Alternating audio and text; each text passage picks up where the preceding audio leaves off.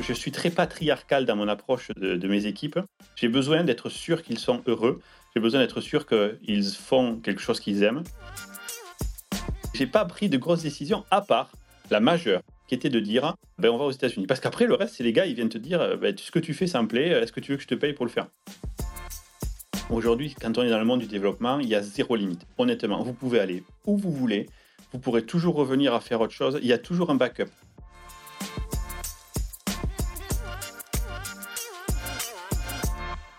Bonjour à toutes, bonjour à tous, bienvenue sur ce mini podcast Tech Rocks qui vise à présenter les intervenants que vous pourrez rencontrer au Summit. Je suis Briomètre, je suis CTO chez Brigade, je m'occupe de toutes les équipes techniques et data et aujourd'hui j'ai le plaisir de recevoir David. Bonjour David. Salut Brieux, comment vas-tu? Écoute, ça va très bien, je suis ravi d'enregistrer cette mini-série avec toi et donc je te propose de lancer directement. Est-ce que tu veux bien te présenter Prénom, nom, et ce que tu fais au quotidien? Alors, je m'appelle David Catueux, je suis né dans les Landes, je suis euh, du sud-ouest. J'ai fait mes études à Pau puis à Toulouse. Et là, aujourd'hui, je travaille euh, chez Microsoft à Seattle, donc euh, vraiment à 8000 km de là où je suis né. Et je dirige deux équipes. L'équipe Babylon.js, qui est un moteur 3D que j'ai créé en fait avant de rejoindre Microsoft, qui fait de la 3D sur Internet. Alors ça peut paraître un peu général, mais en fait c'est pas du tout de la 3D pour faire des jeux vidéo. On fait des jeux vidéo avec, euh, notamment dans notre communauté, mais l'essentiel de l'usage de Microsoft de Babylon.js, c'est pour l'accélération des applications. Si vous utilisez Teams, SharePoint, Bing Maps, si vous utilisez PowerPoint, toutes ces applications en fait utilisent à l'interne Babylon.js pour faire de l'accélération du rendu et pour que l'application soit efficace. Et j'ai une autre application sous mon contrôle qui s'appelle Microsoft Stream. Et en général, pour la, décrire, c'est simple, c'est toutes les vidéos qui existent dans le monde de Microsoft et Office 360 donc, quand vous jouez une vidéo dans Teams, dans euh, Office, dans euh, PowerPoint, SharePoint, etc., c'est euh, mon équipe qui s'occupe de faire la vidéo, avec une, orientation très à accessibilité. On fait un vidéo player un peu à la YouTube, mais orienté pour qu'il soit accessible à tous. Super intéressant. Et donc, ces deux équipes, ça représente combien de personnes en management direct ou indirect? Alors, en management direct, ça va être une cinquantaine de développeurs et en tout, on va, être, on va fluctuer entre 500 et 600 personnes sur toutes les équipes. Est-ce qu'il y a quelque chose sur toi, en dehors de la technologie, qui serait intéressant de découvrir? La seconde face de ma, pièce, second face of my coin, c'est euh, que je suis un artiste et je, je, crée, je, je, fais des dessins, des, dessins de fantasy essentiellement, donc euh, heroic fantasy. Et récemment, en février de 2023, cette année, j'ai publié mon, ma première nouvelle illustrée que vous pouvez trouver sur Amazon si vous cherchez David Catu. Elle s'appelle La Légion, Légion Zodiac et c'est euh, une lettre d'amour au chevalier du Zodiac pour ceux qui ont connu. donc je l'ai complètement réinterprété. C'est pas la même histoire, mais c'est pareil, c'est des chevaliers avec des armures qui ont des super pouvoirs et qui sont issus du zodiaque. Voilà. J'ai regardé effectivement sur Amazon et je l'ai ah, trouvé. très bien, parfait. N'hésitez pas à jeter un œil. Donc technicien, manager de grandes équipes et artiste, je pense qu'on peut passer à ton parcours? Avec plaisir. C'est parti. Donc tu as une carrière qui a 24 ans aujourd'hui. Est-ce que tu pourrais nous dire euh, un petit peu le parcours de comment est arrivé euh, cet intérêt, cette passion pour la tech, et on va dire jusqu'à ton premier job dans une première partie Voilà, très bien. J'ai commencé, j'étais tout petit, vraiment, c'était il y a très très très longtemps. Euh, le gouvernement français a essayé de sauver Thomson en créant un projet qui s'appelle Informatique pour tous. Et de ce projet est née en fait euh, une acquisition massive d'ordinateurs pour les écoles, euh, des Thomson TO7 et des Thomson MO5. Donc c'était des très très vieux ordinateurs. Pour, pour la référence, ils avaient 7 kg de RAM. 7 kilos, pas méga, pas giga, 7 kilos de RAM. Et ils en avaient mis dans plein d'écoles avec des serveurs qui s'appelaient les serveurs Goupil, qui permettaient en fait de gérer les classes. Et moi, quand j'ai découvert ça à 9 ans, grâce à mon professeur de CM1 de l'époque, j'étais comme un fou. Euh, ça m'a ouvert euh, vraiment, j'ai découvert un nouveau monde. Pour faire une histoire courte, j'ai voulu porter un jeu vidéo qui existait à l'époque, un jeu très simple dont il m'avait donné le listing. J'ai voulu le porter sur euh, un Amstrad 464 cassette que je m'étais acheté. Et c'est là où j'ai découvert l'horreur qu'était le fait que les langages ne sont pas compatibles entre les systèmes. Donc j'ai écrit pendant presque trois mois des lignes de code dont je comprenais absolument rien, juste pour avoir mon jeu pour m'apercevoir au bout de trois mois, fin des vacances scolaires, hein, que j'avais une syntaxe error à la première ligne que j'avais écrite. Je te dis pas, le, bouleversement, ça aurait pu carrément me donner des PTSD et me rendre fou, mais ça m'a motivé. Donc j'ai appris, j'ai demandé à mon professeur qu'est-ce qui s'est passé. Il m'a dit, ben voilà, euh, leçon de vie numéro une, les ordinateurs et les processeurs ne sont pas les mêmes. J'ai donc appris à programmer le ZX euh, qui était dans l'Amstrad, j'ai fait le portage et c'est comme ça que c'est né. Après ça, j'ai fait plein de, de, de coding parties où tu prenais ton ordinateur et ton tube cathodique sous le bras et j'allais partout en en France dans des, heu, des concours, en fait, de programmation et heu, j'ai fait mon premier moteur à l'âge de 18 ans, heu, que j'utilisais pour faire moteur 3D, que j'ai utilisé pour faire mes mes part mes coding parties. J'ai fondé ma première boîte avec 2 autres copains quand je suis sorti de la fac, donc on était en 99. Elle s'appelait Bewise, c'était une société qui était à Toulouse. On faisait du consulting sur les technologies Microsoft. Tu vois, déjà, j'avais ce ce petit feeling. On était une SS2I, en fait, spécialisée sur Microsoft et ça a été mon premier job, en fait. D'accord. Au-delà de l'expérience de développement de jeux vidéo où ça, c'était pas vraiment un premier job, c'était plutôt un premier stage? Et ouais, disons que j'ai fait 6 mois pour faire, un, un jeu vidéo dans une société bordelaise. Ça s'est mal passé, on va dire, parce qu'on était payé en passion et ça ne ça ne m'allait pas. Ça paraît, heu, faire. Donc ça, ton premier job, tu montes une boîte et entre ce premier job et Microsoft, est-ce que tu peux nous raconter un peu les les différentes étapes professionnelles que tu as vécues? Ouais, alors au début, on n'était pas nombreux, on était 3. Hein, donc il y avait pas vraiment de management, tu vois? On prenait les contrats qu'on nous donnait et puis la boîte a gran a grandi. Quand j'en suis parti en 2011 et que j'ai vendu mes parts, on était 45, on avait 2, heu, 2 structures, une à Toulouse et une à Aix-en-Provence. Donc c'était une affaire dont en 11 ans, on était fiers avec, heu, mes amis et heu, j'ai fini par être le le le CEO de la boîte.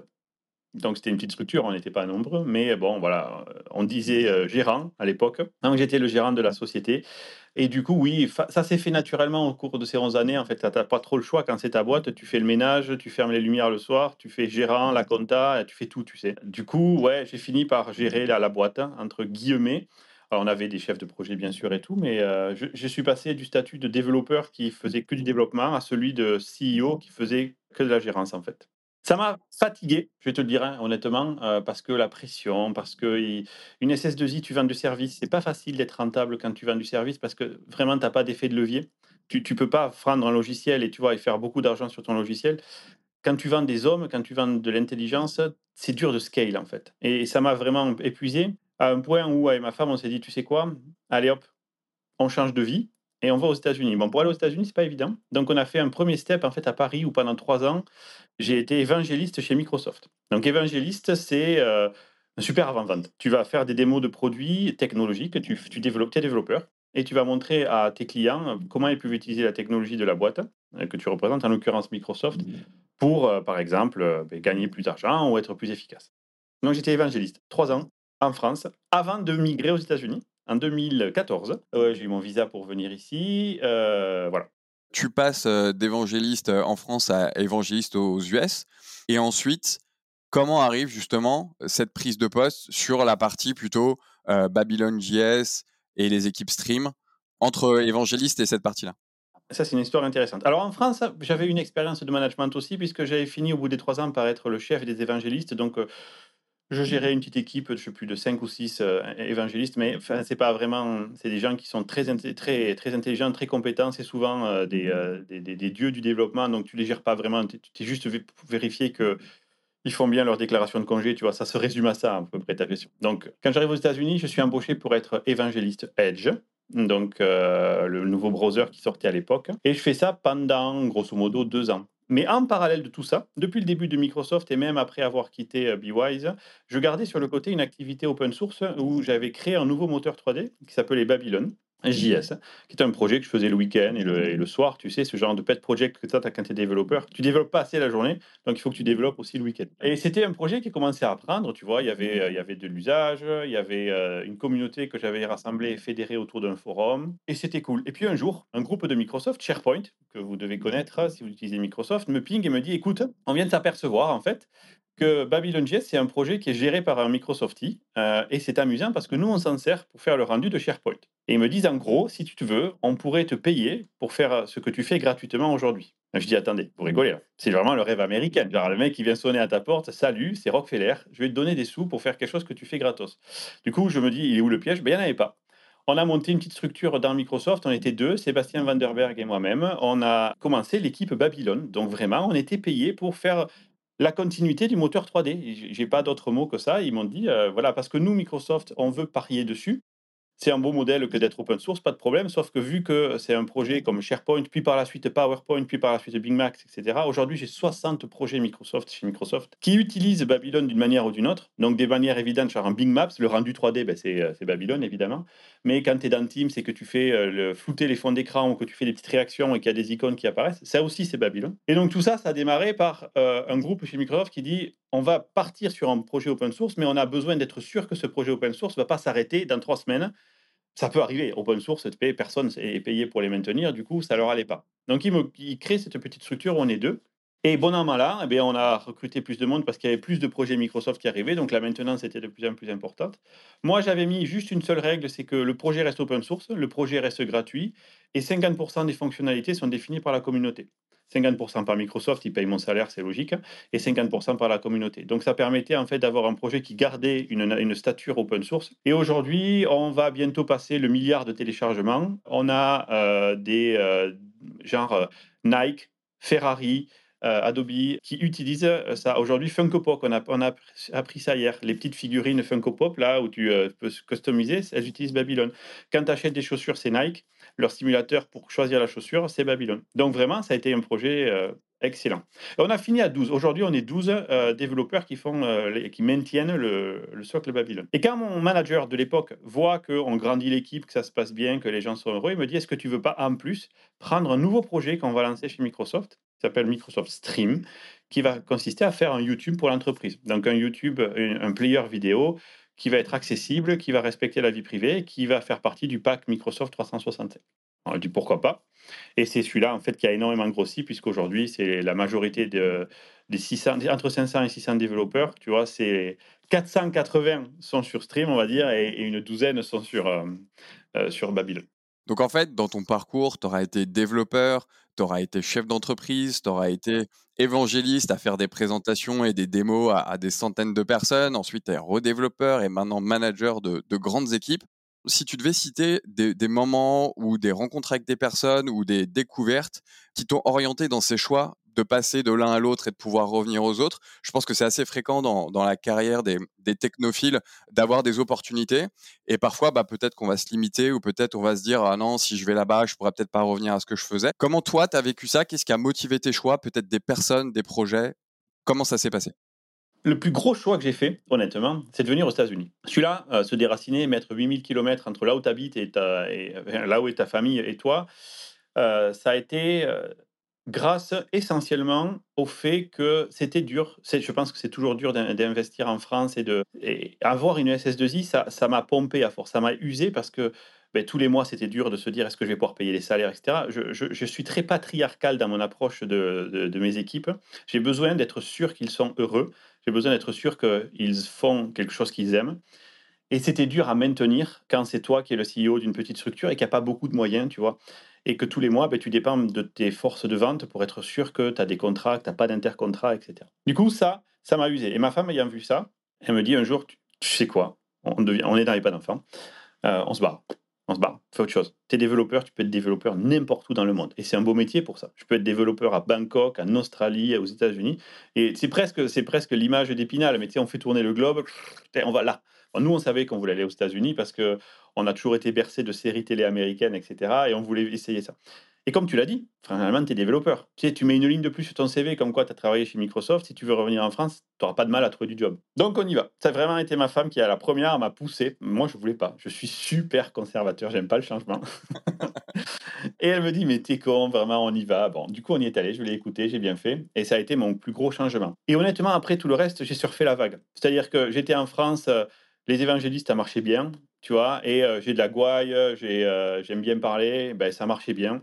J'aime bien mon travail, du coup, euh, un jour, mon chef m'a dit, est-ce que tu veux pas gérer les équipes de développeurs? Je dis, ben ok, tu vois, vraiment, je, je crois que les rencontres, en fait, elles se sont faites au fur et à mesure. J'ai presque envie de te citer Astérix et te dire, la vie, c'est fait de rencontres, tu vois, c'est c'est ça, en fait, vraiment, mais j'ai pas pris de grosses décisions, à part la majeure, qui était de dire, on va aux États-Unis. Parce qu'après, le reste, c'est les gars, ils viennent te dire, euh, bah, ce que tu fais, ça me plaît, est-ce que tu veux que je te paye pour le faire? Vraiment, c'était ça. J'ai pas été chercher.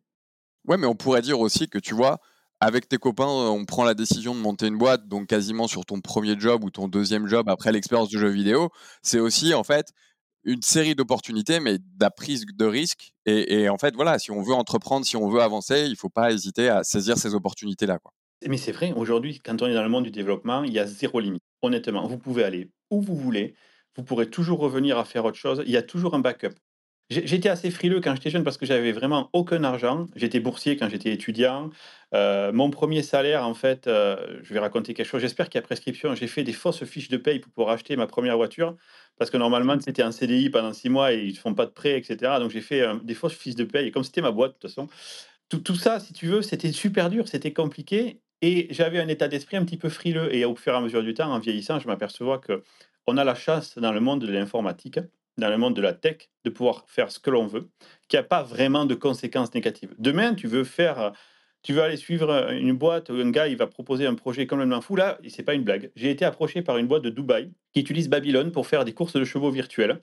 Et du coup, tu paries plus sur des vrais canassons, tu paries sur des faux canassons qui sont en virtuel. Ça marche de ouf. Et ils voulaient que j'aille à Dubaï, vivre là-bas et acheter. Mais si j'avais voulu, bon là j'ai une petite fille de 8 ans, donc là c'est un peu plus compliqué maintenant. Je, me suis enraciné, encrouté. Mais il y a 9 ans de ça, allez, on va vivre à Dubaï, on verra bien. C'est pourquoi pas, tu vois. Mais non, non, je te trouve toujours très jeune et très fringant. Euh. C'est beau. Tu as noté que mes cheveux ont migré du haut vers le bas quand même. Je ne sais pas s'il y aura une image sur le podcast, c'est que audio, je crois. Eh ben, ils découvriront ça en venant voir ta présentation euh, au Summit, justement. Venez voir où sont partis mes cheveux. C'est ça. On en a discuté. Chez TechRox, on, on aime bien euh, dans notre communauté le partage en tant que tech leader parce qu'on a tous souvent les mêmes problématiques. Mais c'est vrai que toi, tu as été leader d'un point de vue expertise technique et puis après leader d'un point de vue managérial et vision d'une entreprise technique et, maintenant plutôt dans l'organisationnel et dans le management. On, reviendra dessus après. Pour toi, c'est quoi un peu ta, ta vision d'un tech leader avec justement toutes ces facettes possibles?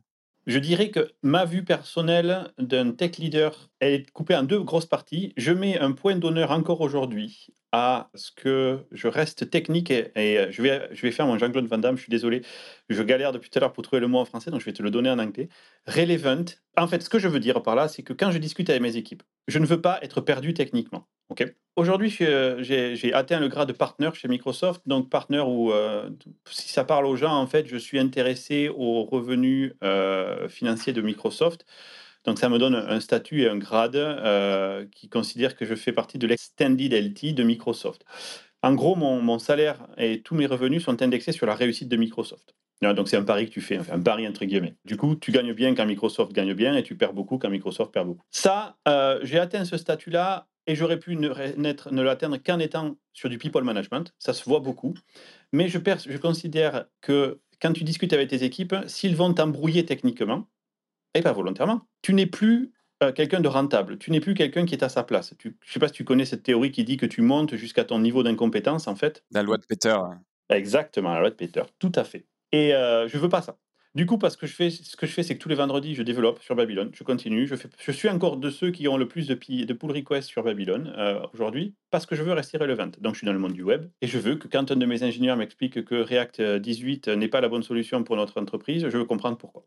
Donc, être un tech leader, pour moi, c'est tech, la première partie. Tu dois rester tech. Et peut-être que des gens vont, certainement que des gens ne seront pas d'accord avec moi, certainement qu'ils te diront c'est pas possible. Bah, je suis la preuve vivante que c'est possible. Tu peux continuer à rester tech. Je peux encore aujourd'hui faire une review de Pierre et te dire une Pierre ou discuter de performance euh, sur le player de stream avec mes équipes sans, sans problème. Je ne vois pas comment tu peux diriger des équipes si tu ne comprends pas ce qu'ils font comprendre au sens strict du terme. Et la deuxième partie, c'est leader. Un leader, pour moi, c'est quelqu'un que tu suis. C'est pas quelqu'un qui ordonne, c'est quelqu'un que tu suis de bonne grâce. Et pour que tu sois quelqu'un que tu suis de bonne grâce, il faut que tu inspires la confiance à tes équipes, parce qu'ils pensent que quand tu vas prendre une décision, sans qu'ils aient à y réfléchir, c'est la bonne décision. J'ai un management très personnel qui est que je ne fais aucun forcing. Je pourrais, mon statut me permettrait de faire du forcing, mais c'est pas l'armée. Et encore l'armée, tu sais, quand euh, les, gens suivent leur sergent, ils le suivent la plupart du temps euh, parce qu'ils croient que c'est la bonne décision. Donc en fait, c'est même un peu comme à l'armée. Du coup, aujourd'hui, tech leader pour moi, c'est ces deux aspects-là. Aspects-là, c'est être quelqu'un qui pense à ses équipes dans le sens euh, ils doivent être heureux, ils doivent te faire confiance, et dans le sens technique, c'est-à-dire qu'ils doivent comprendre que quand tu prends une décision, genre il y a quatre ans de ça, on a basculé tout stream de Angular vers React grosse décision, gros coup pour Microsoft. C'est des milliers de des millions de lignes de code à migrer. Et c'était pour une bonne décision. Et aujourd'hui, on, en est tous contents. Mais il fallait qu'à l'époque, les équipes, tu leur dis, tu sais quoi, tu as passé deux ans à développer ça, on va tout jeter. Tu tout recommencer? Bah, il faut qu'ils aient confiance en toi, tu vois, parce que sinon, ben, tu perds des gars. Euh, l'informatique est un milieu extrêmement euh, compétitif en termes d'acquisition des talents. D'ailleurs, j'en parle dans ma, dans ma session. Euh, c'est un sujet qui, qui, me tient à cœur. Et tu as plusieurs leviers pour les retenir. Hein, bien sûr, l'argent. mais bon, tu sais, quand tu t'appelles Google ou Microsoft ou Apple ou Facebook, l'argent, ça devient, attention, ce que je dis là, prenez-le avec des pincettes, mais c'est plus le nerf de la guerre, puisque tout le monde peut payer au même niveau. Le nerf de la guerre, c'est que les gens ils disent Moi, je veux aller bosser pour cette personne, tu vois, parce que cette personne est inspirante. Donc, c'est ça un tech leader. On est d'accord. Très bien. Donc, technique et leader, les deux parties sont toujours importantes pour toi. Il n'y a pas de souci. Pour y arriver, selon toi, quelles sont les qualités à avoir?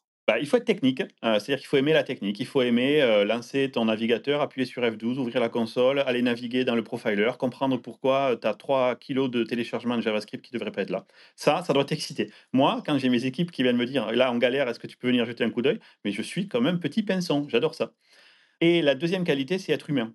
Il n'y a pas d'autre mot. Mon objectif, c'est que les gars soient heureux. Les gars et les, filles. Les gars au sens guys américain. Hein, je ne fais pas de distinction euh, sexe euh, ou quoi que ce soit. Euh, les personnes de mes équipes doivent être heureux. c'est vraiment ça pour moi qui fait que tu réussis. C'est quand ton objectif, c'est qu'ils soient heureux. Quand ton objectif, c'est que tu fais partie de l'équipe avec eux, ben, c'est gagné. Est-ce que tu as, on en a un peu parlé, des inspirations au quotidien. Alors, pas forcément des ouvrages, je sais que tu n'es pas un grand fan d'ouvrages de, motivation, mais sur des concepts qui t'inspirent pour au quotidien, toi, fonctionner, te motiver motiver tes équipes. Les inspirations que je pourrais, je, pourrais citer un livre, c'est celui L'art de la guerre de Sun Tzu. C'est vraiment celui que j'aime parce que même s'il est un peu galvaudé de nos jours, il a écrit des choses pour la guerre qui marchent pour une boîte. En tout cas, pour une boîte comme Microsoft où euh, on est en compétition et tu sais, si tu pousses le curseur du mot compétition assez loin, tu peux être en guerre économique. Donc ça, c'est une des inspirations, c'est vraiment euh, considérer un peu le champ de bataille, tu vois, faire confiance à tes généraux, euh, éviter que deux corps d'armée ne soient en confrontation. Tu sais, il y a une image qui a circulé pendant très longtemps de Microsoft, je sais pas si tu la vois, ce même, où en fait Microsoft, c'était des petits groupes qui se tiraient dessus avec des petits pistolets, parce qu'en fait, chaque groupe était tellement en silo qui fonctionnait presque en autonomie et qui ne considérait pas la, grande image, la big picture. Euh, ce genre de choses-là, moi, ça m'inspire euh, parce que je le vois et je le voyais et je le vois encore tous les jours où il est facile pour euh, un groupe de faire une communauté. Une communauté, tu vois, ça va jusqu'à 20, 30, 40 personnes. Mais sentir que tu fais partie d'un groupe de 200 000 personnes, c'est dur. C'est même pas humain, en fait. Tu vois même le patriotisme, quand tu sens que tu fais partie d'un groupe comme la France, c'est quelque chose qui n'est pas facile à établir. Alors la France s'est construite sur certaines valeurs. Tu vois, par exemple, aux États-Unis, comme ils n'ont pas vraiment d'histoire, hein, ils se sont construits autour d'autres valeurs que celles de la France. Et c'est aussi dur de créer ce, sens-là. Donc tout ça, ça m'inspire, moi. Vraiment, il n'y a pas un, un, ouvrage en particulier, c'est plus comment est-ce que je vois les politiques se mettre en place, comment est-ce que je vois les corps d'armée fonctionner, comment les analogies finalement avec des groupes de personnes qui ont un but commun. Et euh, comment est-ce que tu arrives à faire fonctionner ça? Je cherche un titre de livre que j'ai adoré, qui était sur l'histoire de l'humanité. Euh, je vais essayer de le retrouver euh, pendant qu'on parle, mais sinon je, te, je le dirai pendant ma conférence. C'était une bande dessinée en fait qui avait été faite d'un gars qui expliquait comment l'humanité est passée de quelques petits groupes de chasseurs-cueilleurs qui étaient 4 ou 5, tu vois, à des groupes comme les pays, tu vois. Et comment est-ce que tu arrives à faire ça? Comment est-ce que tu arrives à, finalement unifier tous ces groupes-là? Parce qu'au début, tu sais, c'est la guerre. Hein. Euh, ils ont accès à l'arbre fruitier et pas toi, ben, tu vas leur marcher sur la gueule pour aller chercher l'arbre fruitier. Alors que finalement, stratégiquement, il vaut mieux s'allier avec eux. Du coup, tu crées une défense autour de l'arbre fruitier. Sauf que c'est pas naturel pour lui-même. Donc ça, ça m'inspire beaucoup. D'accord, donc des inspirations très martiales sur des objectifs en commun, des équipes avec un but, de la coordination, de la collaboration pour arriver à l'objectif et à la mission. Très clair euh, pour moi. On a pas mal tourné autour du pot. Je te propose de présenter à nos auditeurs et à nos auditrices le sujet de ta conférence et de quoi tu vas nous parler lors du summit. Eh bien, écoute, très bien. Mon sujet, c'est comment gérer les équipes distribuées. Il se trouve que les équipes de Babylon et Stream sont réparties sur les sept continents. J'ai déjà en Australie, en Chine, en Inde, en Serbie, en Europe, aux États-Unis, euh, au Brésil, au Mexique, j'en ai partout. Et euh, le but de ma session, ça sera vraiment, encore une fois, de voir comment est-ce qu'on peut rassembler cette équipe-là, quels sont les outils euh, que j'utilise au quotidien pour faire fonctionner jusqu'à 600 personnes ensemble sur un but commun. Comment est-ce que euh, j'aborde euh, la gestion des meetings, par exemple, qui est un sujet intéressant. Quand tu as 24 heures de décalage horaire avec quelqu'un, quand toi il est lundi et que l'autre personne il est dimanche, qu'est-ce que tu fais, tu vois? Tous ces sujets-là sont à aborder. Également la gestion de la satisfaction des utilisateurs mes utilisateurs qui sont mes employés, etc., etc. Comment Stream et Babylone fonctionnent. ne rentrons pas trop dans les détails, gardons du contenu pour la présentation. Et donc du coup, justement, pourquoi c'est un sujet qui, te tient à cœur? Pourquoi tu as voulu faire une présentation autour de ça? En fait, c'est ma vie. Aujourd'hui, 8 euh, heures par jour, c'est ma vie. 8 heures par jour, je me demande, est-ce que cette personne qui est à Brisbane, au fin fond de l'Australie, sur la côte sud-est de, l'Australie, comment est-ce que je fais, moi qui suis à plus de 14 000 km de cette personne, comment est-ce que je fais pour être sûr que cette personne est heureuse, qu'elle travaille bien, qu'elle a ce qu'il faut, ce qu'il faut pour être efficace Comment je fais ça? Et tous les jours, je me pose cette question. Qu'est-ce que une personne qui sera Techrox peut euh, gagner justement à venir? Est-ce que c'est pour tout le monde? Est-ce qu'il faut avoir une équipe de 500 personnes ou est-ce que ça marche si on est euh, quelques personnes à travailler euh, à droite à gauche? Pourquoi les gens viennent t'écouter? J'indexe sur la distance, mais tu peux avoir 10 personnes dans le même bureau et avoir exactement les mêmes problèmes que moi. Honnêtement. Parce que du coup, c'est plus la distance le problème, ça va être peut-être la différence de niveau. Ou la différence d'attente. Tu sais, avec les différentes générations, chaque génération, les Gen Z, les Gen W, les Gen X, les boomers, ont tous des attentes différentes. Donc l'indexation se fait plus sur la distance entre deux personnes pour être quelle différence sur laquelle tu travailles toi, mais la différence ça peut être la distance en âge, la distance sur les attentes, la distance sur la vie que tu veux espérer, etc. Ma présentation s'indexera de la même manière avec finalement quasiment les mêmes outils, quelle que soit la différence que tu veux anéantir pour créer un groupe cohérent. Très bien. Eh ben merci beaucoup David. On arrive à la fin de cette petite série.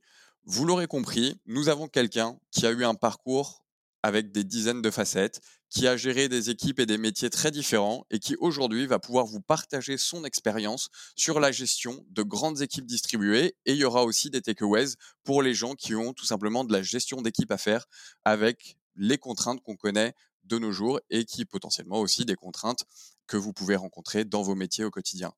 Merci encore David. Avec grand plaisir.